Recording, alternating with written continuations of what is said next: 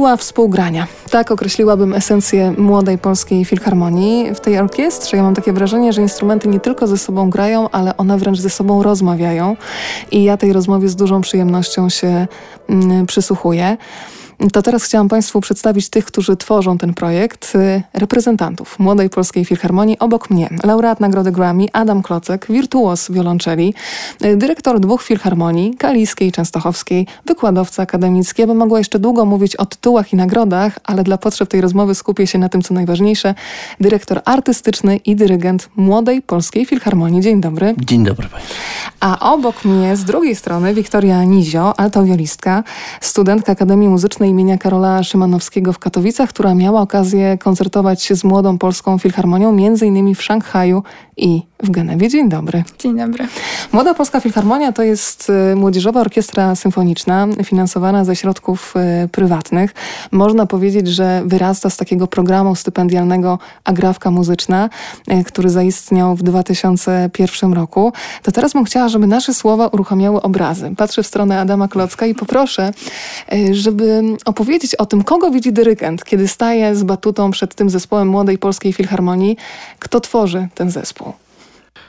Wspaniali młodzi ludzie, którzy z jednej strony są jak na swój wiek naprawdę doświadczonymi i yy, na bardzo wysokim poziomie wykonawczym muzykami, yy, ale najważniejsze jest to, że w nich jest olbrzymia chęć grania razem, olbrzymia energia, yy, która w nich spoczywa i myślę, że ta interakcja właśnie między nimi i też trochę mną, a nimi w związku z tym, że pracujemy razem jest największą wartością Młodej Polskiej Filharmonii, ponieważ no, czasem zdarza się niestety, że muzycy nawet ci, którzy są świetni, mm, po kilkunastu latach powiedzmy pracy w orkiestrze, no trochę są wypaleni albo już nie aż tak zależy im na tym, co y, w danej chwili grają. Natomiast y, młodzież Młodej Polskiej Filharmonii jest y, czymś wymarzonym dla, dla dyrygenta, a mianowicie mają olbrzymi potencjał techniczny i muzyczny, ale mają też chęć i zapał, żeby razem coś tworzyć. To pojęcie młodzież też jest bardzo szerokie, bo w Młodej Polskiej Filharmonii grają i czternastolatkowie, i dwudziestokilkulatkowie, prawda? I pochodzą tak naprawdę z różnych muzycznych światów. Tak, pochodzą z całej Polski, ponieważ jest to, można powiedzieć, taka elitarna reprezentacja ogólnopolska yy, młodych muzyków. Rzeczywiście najmłodsza osoba, która grała w MPAF-ie, kiedy, kiedy zaczynała, to bodajże 13-latka. Yy, kończymy w wieku 21-22 lat i wtedy już yy, zapraszamy młodsze osoby do współpracy z nami. Yy, a tak, taka średnica, można powiedzieć, wieku, która przeważa, to jest od 17 do 19 roku życia. Żeby stać się częścią tej muzycznej przygody, trzeba stawić się na przesłuchaniach. Więc teraz poproszę Cię, Wiktoria, żebyśmy uruchomiły wspólnie taki wehikuł czasu. Zatrzymujemy się w tym momencie, kiedy Ty dopiero stajesz do przesłuchań. Jakie emocje Ci towarzyszyły i bardzo bym Cię prosiła o to, żebyś dodała otuchy tym, którzy bardzo chcą być częścią Młodej Polskiej Filharmonii, ale jeszcze gdzieś ich hamuje strach, stres.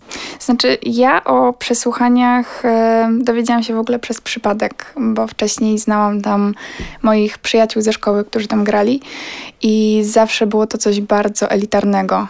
Więc e, ja spróbowałam, wysłałam zgłoszenie, dostałam się na przesłuchania, ale nie robiłam sobie żadnych nadziei, bo wiedziałam, że to jest bardzo zamknięte, um, elitarne grono i będzie ciężko się tam dostać.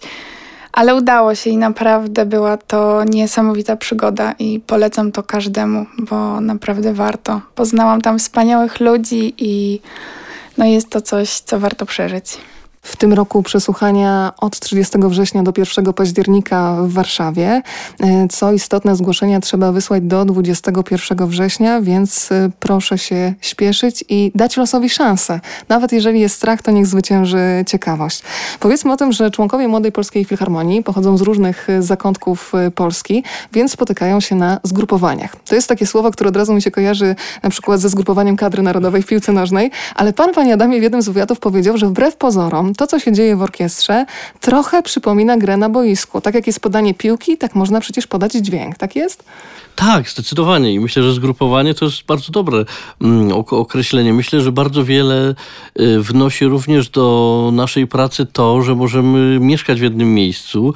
Jesteśmy jakby odseparowani od, swojej, od swojego życia codziennego. W, mm, jest, jesteśmy w jednym miejscu skupieni na tym, co robimy, na pracy, ale jednocześnie razem jemy posiłki, spędzamy częściowo wolny czas również razem i myślę, że ta atmosfera i to tworzenie grupy w równym stopniu tworzy się podczas pracy na próbach, czyli pracy nad utworami, co w tym czasie poza pracą, a mianowicie te więzy, myślę, takie koleżeńskie i spontaniczność, a z drugiej strony to, że już większość osób zna się między sobą, powoduje to, że się dużo lepiej gra w zespole.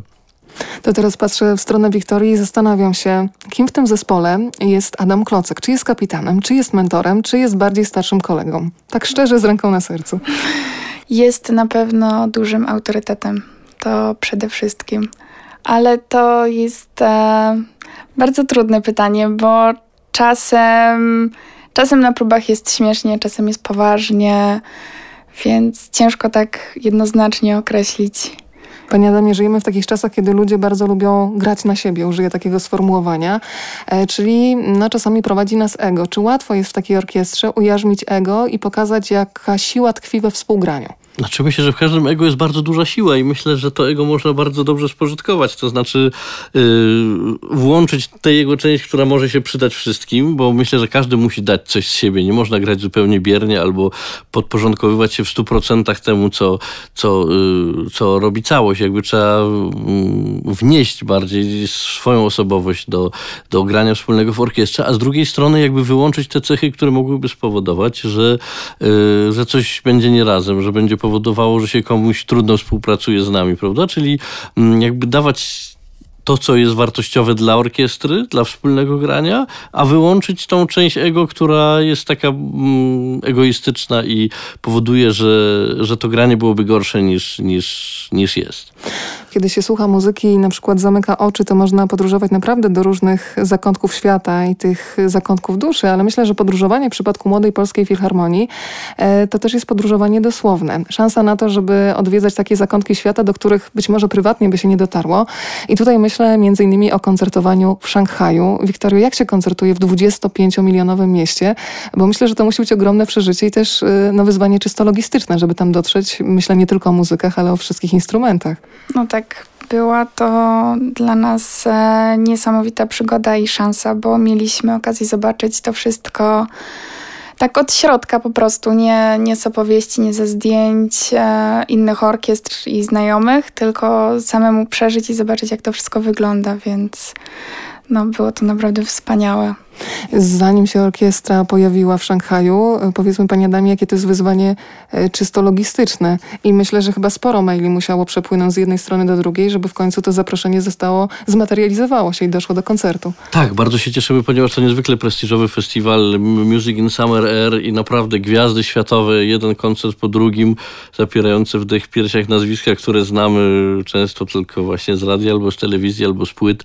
Mm, e, a tutaj Młoda Polska Filharmonia Filharmonię i to powiedzmy, że koncert rzeczywiście został bardzo wysoko oceniony. To mm, w jakby rankingu koncertów muzyki klasycznej, które tam się odbywały, ponieważ tam różne gatunki na tym festiwalu się ścierają ze sobą, y, był to jeden z lepszych koncertów. Dostaliśmy znakomitą recenzję rzeczywiście. A jeśli chodzi o sam proces organizacyjny, no to wiadomo, bardzo skomplikowany. Y, podziękowania dla sponsorów, dzięki którym to było możliwe, czyli y, fundatorów Młodej Polskiej Filharmonii, mm, bo tylko dzięki nim mogliśmy pojechać. Y, natomiast niezależnie jakby od tych finansów, które oczywiście były bardzo istotne, bo bez tego by nas tam nie było, bardzo cieszyło nas zaufanie i zaproszenie, które naprawdę nielicznie otrzymują, bo jest to bardzo prestiżowa instytucja i dostać się do tego grona, które będzie występować na tym festiwalu, to nie jest proste. To pytanie od laika. W jaki sposób podróżują instrumenty? Bo słyszałam, że ci, którzy bardzo nie dbają, zabierają je do środka i w zasadzie kupuje się bilet dla instrumentu. Nie ma mowy o luku bagażowym. Jak to jest? Yy, to odwieczny problem wszystkich muzyków. Yy, niestety tanie linie lotnicze również stwarzają w tej chwili problemy dla skrzypków. Wydawałoby się, że to nie wielki futerał, ale jednak też zdarzają się problemy. Natomiast na pewno wiolonczele podróżują na miejscach pasażerów żeby uniknąć jakichś y, zniszczeń, a kontrabasy... Prześliczne wiolonczelistki na tak. pokładzie. tak, razem ze swoimi instrumentami. Natomiast jeśli chodzi o kontrabasy, to bardzo różnie. Jeśli jest możliwość, to kontrabas podróżuje oczywiście już nie w luku nie, nie w kabinie pasażerskiej, bo to jest niemożliwe ze względu na rozmiary instrumentu, ale jest pakowany w taki bardzo rzeczywiście trwały i odporny na uderzenia futerał i leci w samolocie, a są też praktyki takie, które akurat z której myśmy skorzystali, a mianowicie z możliwości wypożyczenia na miejscu instrumentu, czyli dwóch kontrabasów, e, które pożyczyliśmy od Shanghai Symphony Orchestra, którzy byli organizatorem e, e, festiwalu i naszych koncertów, także na szczęście nie musieliśmy transportować kontrabasów. Wiktor, jeżeli chodzi o emocje, gdzie było więcej emocji? Czy w pięknej, fantastycznej akustycznie sali koncertowej w Szanghaju, czy w zwykłym plenerze, gdzie wiadomo, są pewne niedogodności, jest szmer ludzki, ale chyba odbiór nie wiem, czy nawet nie jest silniejszy w takim naturalnym środowisku. Jak to odbieraliście jako muzycy? Na tym e, koncercie plenerowym było też dużo więcej osób więc jakby ta energia od publiczności była dużo bardziej odczuwalna. Mm, trudne pytanie, chociaż chyba mi osobiście grało się lepiej jednak na tym drugim koncercie plenerowym. Zwłaszcza po koncercie, jak skończyliśmy, mnóstwo osób do nas przyszło i chciało nam pogratulować, zrobić zdjęcie to dodało nam takiej pozytywnej energii i no, było to wspaniałe, naprawdę. Z tego co wiem, to też byli Państwo fantastycznymi ambasadorami Polski, bo w repertuarze byli głównie polscy kompozytorzy, chociaż był, był też ukłon w stronę chińskiej publiczności. Tak, zagraliśmy jeden krótki chiński utwór na orkiestrę smyczkową. Y, bardzo zresztą sympatyczny i ładny, także bardzo się to spodobało. Ten ukłon myślę został doceniony i publiczność nas bardzo gromkimi brawami yy, za, ten, za to wykonanie nagrodziła. Także było, było sympatycznie, ale oczywiście chodziło o muzykę polską i o to, żeby pokazać mm, przekrój polskiej muzyki od XVIII wieku, bo zaczęliśmy od symfonii Dankowskiego przez uwertury Kurpińskiego, a, a kończąc na utworach y, y, polskich XX wieku. To zapytam teraz o wybór instrumentu. Tak sobie pomyślałam, że to musi być bardzo intymna sprawa. Trochę tak jak się wybiera, jak ja to mówię, człowieka na życie, czyli swojego partnera życiowego. To chyba podobnie jest z instrumentem. Co zadecydowało o tym, że y, Adam Klocek wybrał wiolonczelę?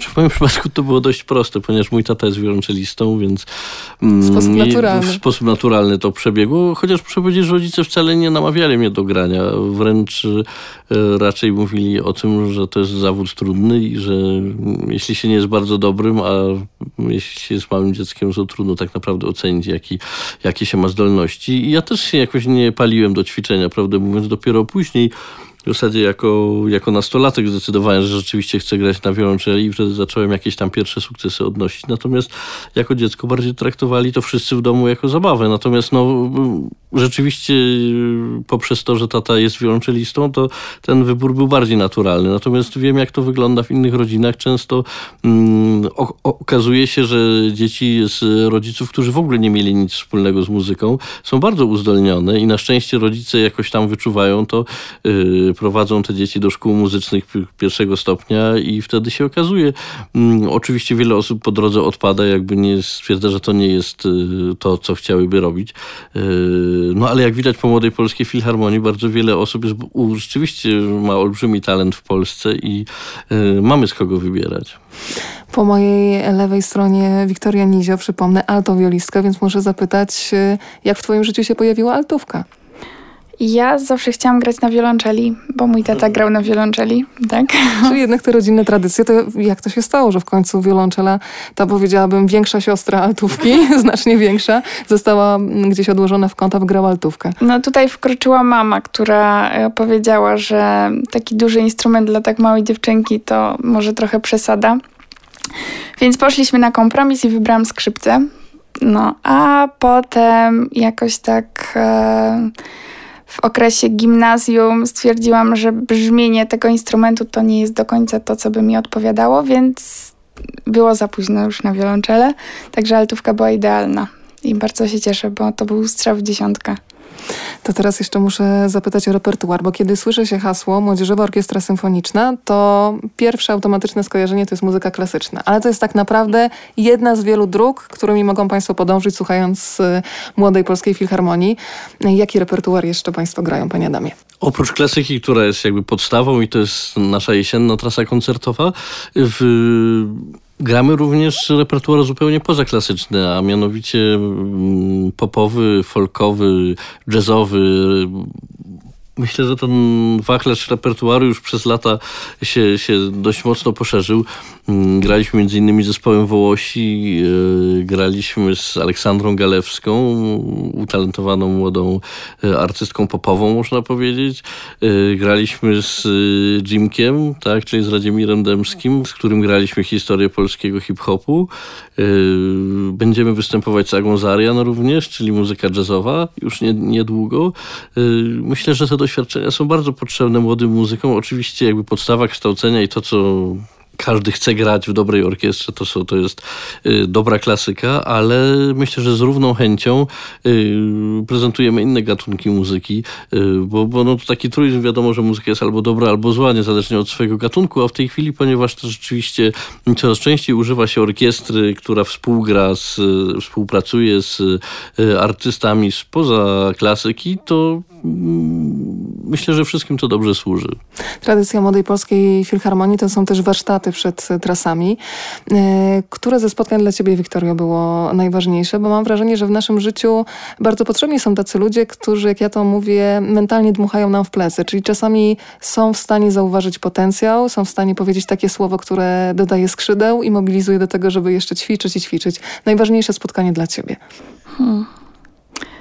Ja najlepiej wspominam chyba mój pierwszy wyjazd z MPF-em, um, bo to było takie niesamowite zderzenie. Pierwszy raz w ogóle pojechałam na taki projekt orkiestrowy i wcześniej miałam styczność tylko z orkiestrą w szkole, więc pierwsza próba i takie wow, wszyscy tak wspaniale grają, a są tam też osoby ze szkoły, są osoby w moim wieku i no i to było niesamowite. A jeszcze jak na próbę przyszła y, Rosalia, która miała wtedy 14 lat.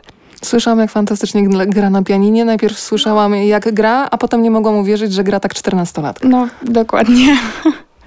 nie, naprawdę było to niesamowite, że w zasadzie ona była młodsza wtedy ode mnie, ale mogłam się też od niej dużo nauczyć, że nie zawsze możemy się uczyć od osób starszych i bardziej doświadczonych, czasem też również od tych, którzy są młodsi od nas. Skoro mówimy o tym młodym wieku, no to muszę powiedzieć o tym, że Adam Klocek e, dyrygował orkiestrą w wieku 11 lat, tak? Jerzy Maksymiuk e, za tym stoi i chciałam zapytać, jak to jest? No bo kiedy jest się dzieciakiem, tak podejrzewam, to wchodzi się w każdy nowy projekt przede wszystkim z ogromną frajdą i chyba w ogóle nie ma czegoś takiego jak stres gdzieś z tyłu głowy.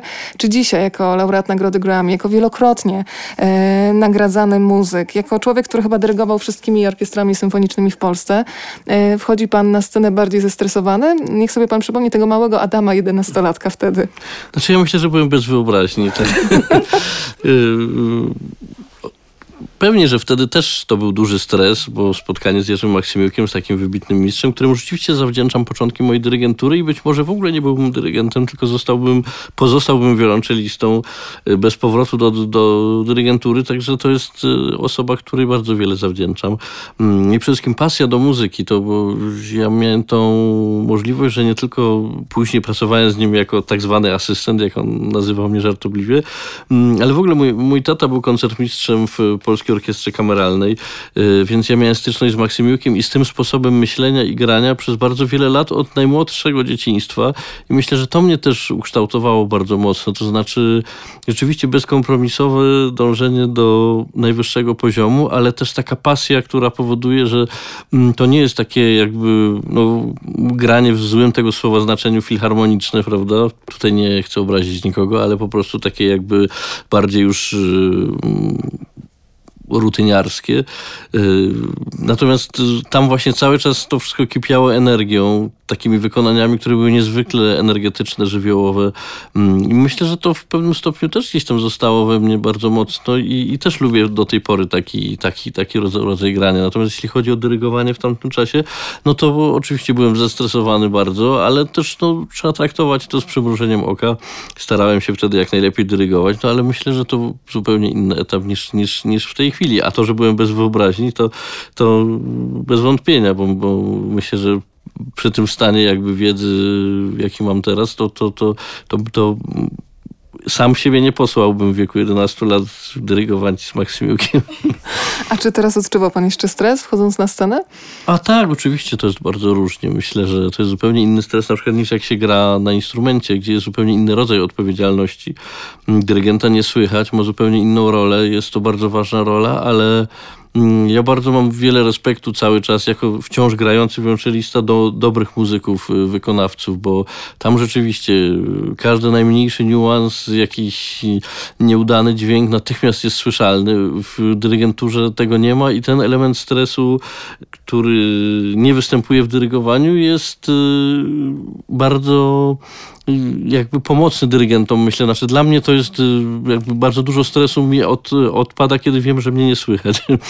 Y, także dyrygując, co ma bardzo wiele innych y, elementów rzeczywiście trudnych, myślę, że takich nie tylko muzycznych, ale socjologicznych, to mm, ten element jakby wykonawstwa muzycznego zawsze dla mnie jest bardzo ważny i, i, i traktuję go z respektem i z szacunkiem. Jeśli ktoś gra dobrze w mojej or orkiestrze i, i się stara, to naprawdę szanuję taką osobę. Bo wiem, ile to wymaga rzeczywiście skupienia i wcześniej ćwiczenia. W jednym z wywiadów, których pan udzielił, przeczytałam, że przytaczał pan Johannesa Brahmsa, wybitnego niemieckiego kompozytora, który powiedział, że czasami lepiej przeczytać książkę, niż przesiedzieć kolejnych kilka godzin przy instrumencie. I coś w tym jest, bo żeby można było usłyszeć w muzyce emocje, no to trzeba mieć taki swój magazyn emocji i wrażeń. E, to zapytam o te pasje pozamuzyczne. Wiktorio, patrzę w twoją stronę. Trochę wiem, ale tylko trochę. Słyszałam o podróżowaniu między innymi. Tak, bardzo lubię podróżować. A w sumie wszystko zaczęło się od e, tego wyjazdu do Szanghaju. I to w ogóle było niesamowite, że połączyłam pasję podróżowania z pasją grania na instrumencie, więc to było e, no naprawdę niezapomniane przeżycie. I jakoś tak od tego się zaczęło, że stwierdziłam, że fajnie by było wyjeżdżać w różne miejsca, ale zawsze mieć ten instrument gdzieś przy sobie i może korzystać z jakiejś okazji i, i czasem jeszcze na nim pograć. Wiesz, co sobie pomyślałam, że ty jesteś w idealnej sytuacji. Możesz ruszyć w podróż i tak naprawdę na kolejne e, odcinki podróży zarabiać nawet grając na ulicy. Przecież wielu muzyków tak, tak zaczynało. To, to też nam się zdarzyło właśnie z e, członkami e, Młodej Polskiej Filharmonii. Raz tak wybraliśmy się na wakacje. No i przyjemne z pożytecznym. A mamy o tyle fajną sytuację, że nasze instrumenty nie są za duże, więc można jeszcze zabrać ze sobą. Gorzej jak ktoś gra rzeczywiście na kontrabasie czy na fortepianie, to już jest trudniej. To teraz jeszcze muszę zweryfikować jedną informację, bo tak patrzę na delikatne dłonie Adama Klocka, e, wirtuoz wiolonczeli, a podobno te dłonie lubią być e, utytłane, użyję tego słowa, w jakimś smarze samochodowym. E, jakiś samochód był remontowany. Nadal ta pasja samochodowa jest aktualna, czy nie? Mało na nią mam czasu, ale tak, jest tak. Rzeczywiście mam samochód taki zabytkowy z lat 70. i rzeczywiście, o ile to możliwe, to przy nim coś tam majstruję, także tak, to jest aktualne. A co jeszcze w tym magazynie wrażeń, oprócz samochodowej pasji? Jeżeli jest jeszcze czas, bo ja się cały czas zastanawiam, kiedy pan, e, jak pana grafik, ile ta doba trwa, no bo dyrektor dwóch filharmonii, wykładowca, cały czas jeszcze koncertujący muzyk, tutaj dyrektor i dyrygent Młodej Polskiej Filharmonii, więc zostaje jeszcze trochę czasu na pasje inne? Odpowiem anegdotą. W pewnym województwie był muzyk, który opanował prawie wszystkie szkoły muzyczne i uczył chyba w 15 szkołach w okolicy yy, i pani kurator w pewnym momencie zliczyła wszystkie godziny, które miał i za, go do siebie pytając yy, przepraszam, ale policzyliśmy wszystkie pana godziny i wyszło nam, że od poniedziałku do piątku musiałby pan uczyć po 26 godzin dziennie. A on, no to, jak pan to robi? Zapytała go. On na to krótko się zastanowił mówi, wstaje dwie godziny wcześniej. No to w takim razie jest to jakiś plan, można w ten sposób, po prostu źle organizuję, teraz taki mam wniosek dla siebie, ja źle organizuję po prostu dzień, tam można jeszcze znacznie więcej zmieścić. No to muszę zapytać o trasę koncertową, która przed nami, trasę jesienną, to już jest jedenasta trasa koncertowa Młodej Polskiej Filharmonii. Jednocześnie, bardzo się wszystko nam ładnie łączy, wystartuje 11 listopada. E, początek w budynku, który został uznany dwa lata temu za najpiękniejszy budynek w Europie, myślę o Filharmonii Szczecińskiej, gdzie jeszcze będą kolejne przystanki. E, w tym roku bardzo dobre sale koncertowe, a mianowicie Szczecin, e, Łódź, Bydgoszcz, Filharmonia Pomorska i kończymy już zwyczajowo od kilku lat w sali koncertowej Muzeum Polin w Warszawie. E, repertuar bardzo ciekawy. Łączymy dwie idee, to o czym pani powiedziała, czyli fundusz stypendialny Agrafka Muzyczna, który działał począwszy od roku 2001, później przekształcił się mm, w Młodą Polską Filharmonię, a mianowicie nasi stypendyści z e, agrafki muzycznej, którzy w tej chwili są wybitnymi młodymi polskimi muzykami, mm, e, czyli Celina Koc na skrzypcach, e, Zuzanna Sosnowska wiolonczela i Aleksander Dębicz na fortepianie, którzy będą z nami wykonywać koncert potrójny Ludwika van Beethovena. A gwiazdą, solistą i również wykładowcą tegorocznym będzie Roman Szpicer, czyli pierwszy altowiolista Izrael Philharmonic Orchestra i Rotterdam Philharmonic Orchestra, czyli dwóch orkiestr w Izraelu i w e, Holandii. Wybitny altowiolista trzeba przyznać i bardzo się cieszymy na jego obecność. Myślę, że da on bardzo wiele naszym stypendystom. To teraz e, zamieniamy batutę na czarodziejską różdżkę. Mm, wyobraźnia jest po to, żeby naprawdę z niej korzystać. I zapytam o takie muzyczne marzenie. Z kim Państwo chcieliby jeszcze zagrać w ramach projektu Młoda Polska Filharmonia? To zamiast batuty różdżka, panie Adamie. Myślę, że, że trudno o konkretne nazwiska. Na pewno chcielibyśmy grać cały czas z wybitnymi muzykami. Kiedyś był pomysł, który może jeszcze się ziści, żeby zagrać z Jojo Ma wspólnie. I to nie był taki pomysł zupełnie y, kosmiczny, ponieważ nasi sponsorzy mają z nim kontakt osobisty. No i to miałbym nadzieję, że, że kiedyś mogłoby się spełnić i rzeczywiście myślę, że byłoby wspaniałe dla wszystkich. Marzenie Wiktorii? ja ja myślę, że mam podobne marzenie jak reszta stypendystów, żeby cały czas grać razem, żebyśmy jakoś dziwnym trafem nie starzeli się, tylko ciągle mogli grać wspólnie siła współgrania, tak jak mówiłam, czyli faktycznie esencja młodej polskiej filharmonii. Przypominam przesłuchania, e, zgłoszenia do 21 września. Szczegóły Państwo znajdą na stronie www.mpf, jak młoda polska filharmonia.zwierciadło.pl. E, to życzę tego, żeby te instrumenty nadal tak pięknie rozmawiały i żeby słuchacze mogli z przyjemnością odbierać te dźwięki, przeżywać całą masę wzruszeń, bo mam wrażenie, że nawet jeżeli ktoś nie jest wykształcony muzycznie, to te emocje, tę rozmowę instrumentów jest w stanie odczuć.